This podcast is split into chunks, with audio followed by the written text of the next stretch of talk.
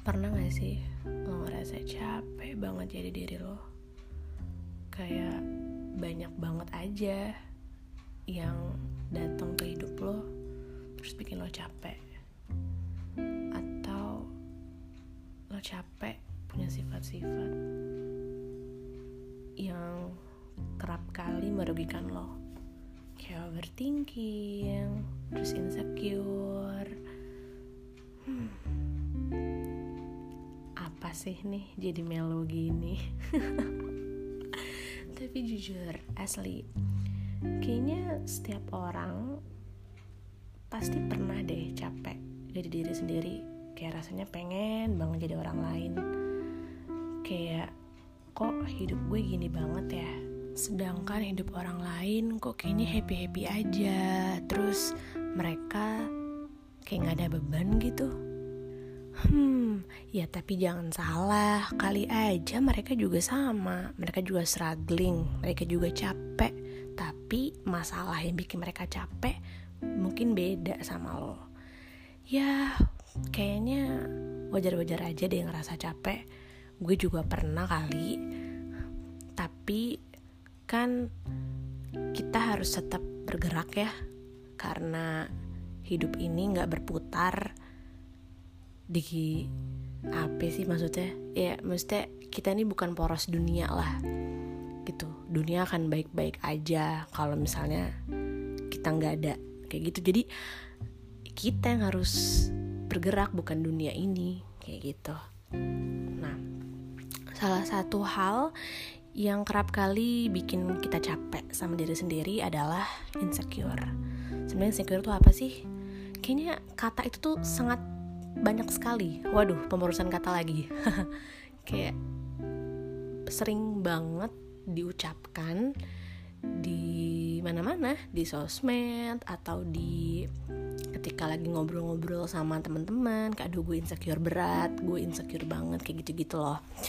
Nah sebenarnya kayak kalau menurut gue dan gue juga kemarin lah sempat-sempat browsing-browsing itu insecure tuh kayak rasa uh, rasa di mana lo lack of confidence gitu. Kayak lo nggak pede sama diri lo sendiri terus jadinya lo merasa lo tuh gerak gerik lo tuh dilihat sama orang-orang. Jadi kayak apa ya lo merasa hidup lo tuh nggak seasik orang-orang lah gitu.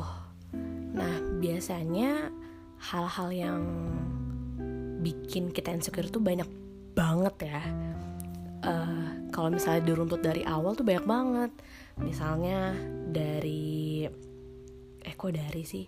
Karena lo pernah mengalami kegagalan terus akhirnya lo insecure untuk mencoba lagi terus um, lo pernah dikatain orang misalnya. Karena kan sekarang tuh uh, heboh bukan heboh sih lagi in banget kayak body shaming segala macam terus lo jadi insecure sama badan lo kayak gitu.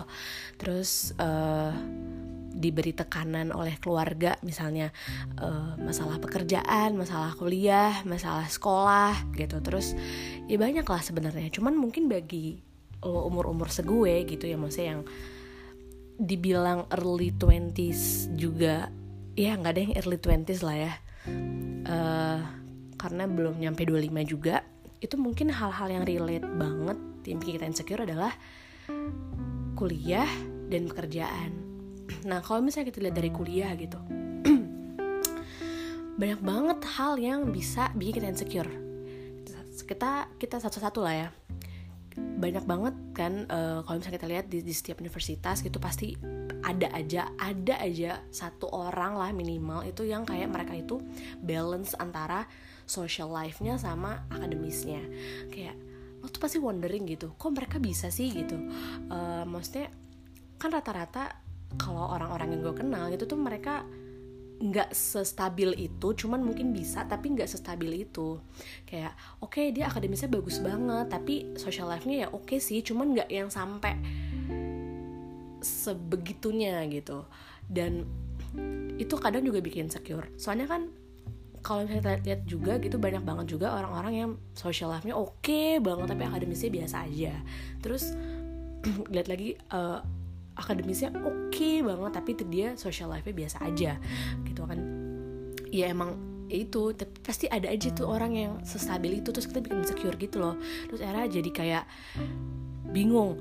Terus ada lagi kalau misalnya ah ini nih yang paling sering bikin insecure adalah ketika lo udah berada di tahap akhir alias lo nyari judul buat skripsi lo terus uh, ya perintilan perskripsian lah itu juga cukup bikin insecure tuh soalnya gini satu hal yang paling bikin gue insecure saat preskripsian adalah ketika kan kita sebelum bikin skripsi itu ada proposal dong dan kita kan harus ngirimin judul dulu gitu. Nah di saat teman-teman gue udah pada punya judul, di saat teman-teman gue udah wah bahkan gak cuma satu judulnya, mereka kayak punya tiga judul gitu dan gue belum dapat apa-apa. Itu dan padahal udah hamin tiga hari pengumpulan proposal kalau nggak salah. Apa hamin seminggu ya? Pokoknya segitulah. Sedangkan kan kalau misalnya kita uh, propose judul itu kan harus bikin proposal juga. Alias kita tuh udah tahu nih gambarannya kita mau ngerjain apa. Nah itu tuh gue insecure parah. Kayak anjir teman-teman gue udah pada punya sedangkan gue kepikiran mau bahas apa aja gue nggak tahu. Jadi itu bener insecure banget sih bener gue yang uh, di ex semua sosmed terus ya udah gue akhirnya bersemedi gitu. Cuman kalau misalnya saat itu gue insecure doang gitu kayak diem doang ya itu nggak bakal jadi skripsi gue kan. Akhirnya ya emang harus kita yang gerak lagi gitu loh. Akhirnya gue coba mencari gitu walaupun ya anjir gak jelas gitu walaupun akhirnya skripsi gue pun berbeda sama apa yang gue propose di proposal gue tapi at least itu salah satu bentuk gue mengatasi insecure gue yaitu ya gue mencoba aja dulu gitu. Ya sebenarnya bagian-bagian di preskripsian tuh banyak banget sih insecure-nya. Kayak teman-teman gue kok pinter-pinter banget ya. Atau enggak teman-teman gue kok punya pembimbing oke-oke banget sedangkan gue kok gini gitu gitulah.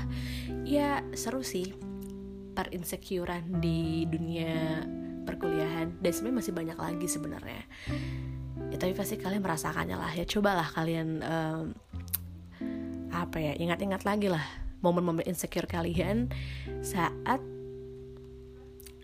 kuliah gitu. Nah kalau misalnya nah ketika lo udah skripsi lo udah jadi terus lo udah sidang nah ini lagi nih tahap insecure yang kedua gitu. Mau ngapain abis ini mau langsung kerja kah atau mau kuliah lagi atau mau nganggur dulu? Kan orang-orang tuh banyak banget tuh pilihannya sebenarnya. Nggak cuma tiga itu doang. Ada yang mau nikah ada yang bikin usaha terus ada yang mungkin uh, bantuin orang tuanya. Maksudnya uh, kerja dalam arti tuh tadi tuh kerja di suatu perusahaan ya. Kalau misalnya bantu orang tua kerja itu maksudnya itu beda lah ya. Itu kan salah satu pilihan menurut gue. Nah nah itulah. Apalagi kadang-kadang ya kan kita tahu sebagai orang-orang yang sudah fresh graduate alias angkatan-angkatan gue gitu lah gimana susahnya namanya nyari kerja. Kayak lo harus menyebarkan semua CV lo ke berbagai portal gitu kan di berbagai uh, website gitu. Itu dulu gue kayak gitu dan teman-teman gue juga kayak gitu. Bahkan kayak ya udahlah tuh CV gue udah tersebar deh di internet di bodo amat kayak gitu kan. Karena sakingnya itulah usahanya gitu. Cuman kan orang-orang ini kadang ada yang namanya biasanya tuh dari keluarga sih. Kayak nanya kok nggak kerja kerja gitu. Terus uh, kapan kerjanya di rumah mulu? Nggak enak sama tetangga? Gitu gitu tuh mereka nggak ngerti perjuangannya. Mungkin uh, zaman mereka mencari kerja memang beda sama sekarang gitu. Kan kalau mereka dulu orang tua orang tua kita mereka cari kerja tuh benar-benar kelihatan. Mereka yang pergi gitu setiap hari mungkin naruh-naruh CV ke kantor-kantor gitu kan. Sekarang kita bisa di rumah biasa sambil rebahan cuma tinggal klik klik klik udah ngesen tuh semuanya CV kita kan. Ya itu mungkin karena kita tidak terlalu terlihat jadi mereka pikir kita itu nggak usaha. Padahal woi susah banget loh cari kerja. Dan maksudnya abis abis CV lo keterima pun juga masih banyak proses yang harus kita lewatin gitu. Sedangkan mungkin mereka nggak tahu juga. Terus kan yaitu apalagi juga kadang itu juga bikin secure gitu. Karena di sini ditanyain terus um, kadang lihat tetangga-tetangga dia suka bergunjing gitu kan. Kayak ih anak kasih ibu itu udah lulus loh padahal tapi masih di rumah aja. Terus kan kita jadi males ya jadi insecure nggak mau keluar rumah terus mau ke warung males mau ke alfa ribet atributnya kan pakai masker pakai apa jaket segala macem. Itu kan.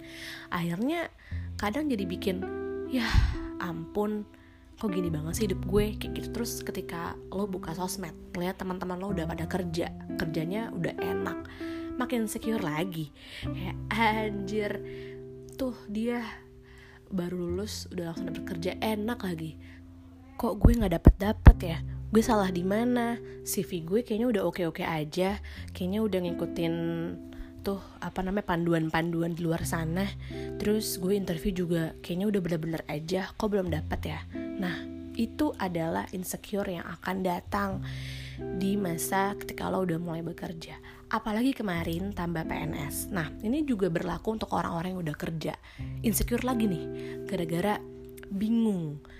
Orang tua nge-push kita buat coba aja lah PNS kan bagus tuh ada tunjangan hari tuanya. Sedangkan batin kita tuh menolak kayak aduh gue nggak pengen. Tapi gimana? Jadi kayak akhirnya pergolakan batin itu terjadi gitu kan. Terus jadi jadi bingung jadi apa ya? Jadi kita tuh nggak pede untuk memberikan argumen kepada orang tua kita kalau PNS itu nggak segalanya kok. Maksudnya kayak aku udah kerja di sini tuh udah udah cukup gitu loh. Jadi jadi nggak nggak apa nih jadi gelagapan gini gue? Grogi apa gimana?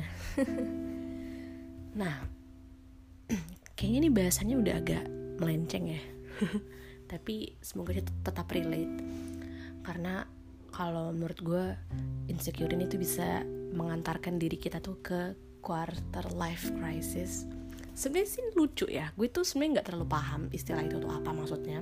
Ada yang bilang kalau ketika lo mau sudah mencapai fase itu lo akan bingung mau ngapain terus kayak Eh, nggak uh, tahu harus ngapain. Bener-bener sebingung itu sekelulus itu terus uh, akhirnya kayak suka ngebanding-bandingin diri sendiri sama orang lain kayak hidup mereka lebih oke okay, terus pekerjaan mereka lebih bagus terus hidup gue kayaknya flat parah nggak asik. Terus ya itu sih cuman gue nggak ngerti sih nanti mungkin akan menjadi bahasan lagi. Tapi ini enaknya sih kalau ngebahasinnya tuh ber dua lah minimal karena biar ada perspektif baru ya. Soalnya kalau gue ngebahas sendiri itu kayaknya agak lebih berat karena gue pun juga masih ngawang gitu. Apa sih fase itu maksudnya jadi bagi yang masih insecure insecure ya sebenarnya nggak apa-apa sih. Asal jangan sering-sering lah. Kalau misalnya lo merasa diri lo tuh nggak punya apa-apa kalau lo merasa diri lo nggak punya skill apa-apa ya lo coba lah belajar skill baru gitu belajar apa gitu. Sekarang kan maksudnya banyak banget platform yang udah um, memberikan hal itu ya banyak banget gitu. Bahkan sampai sekarang pun gue masih mencoba mencoba hal-hal lain gitu. Karena ya kalau misalnya lo cuman diem ketika lo insecure lo nggak akan bisa apa ya nggak akan bisa bangkit gitu. Eh bukan bangkit nggak akan bisa maju juga gitu. Karena ya emang satu-satunya orang yang bisa bikin lo bangkit sebenarnya adalah diri lo sendiri gitu. Nggak peduli berapa banyak orang yang udah nyemangatin lo nggak peduli berapa banyak orang yang udah ngebantu lo tapi kalau diri lo sendiri aja nggak mau bergerak ya susah juga gitu loh. Ya hitung-hitung latihan lah untuk berdikari alias berdiri di kaki sendiri gitu. Jadi ya emang kita tuh nggak bisa selamanya hidup apa ya menggantungkan diri sama orang lain sih. Jadi kita harus bisa belajar untuk usaha sendiri terus uh, ya Allah suara lapar gue kedengeran gak uh, terus mengambil keputusan sendiri gitu. Soalnya ya menurut gue semua emosi itu bisa dikontrol kok termasuk insecure termasuk rasa galau. Hmm, jadi ya pandai-pandailah kita mengontrol itu. Jangan sampai mereka ngontrol kita gitu. So kita pasti bisa. Ya salah lirik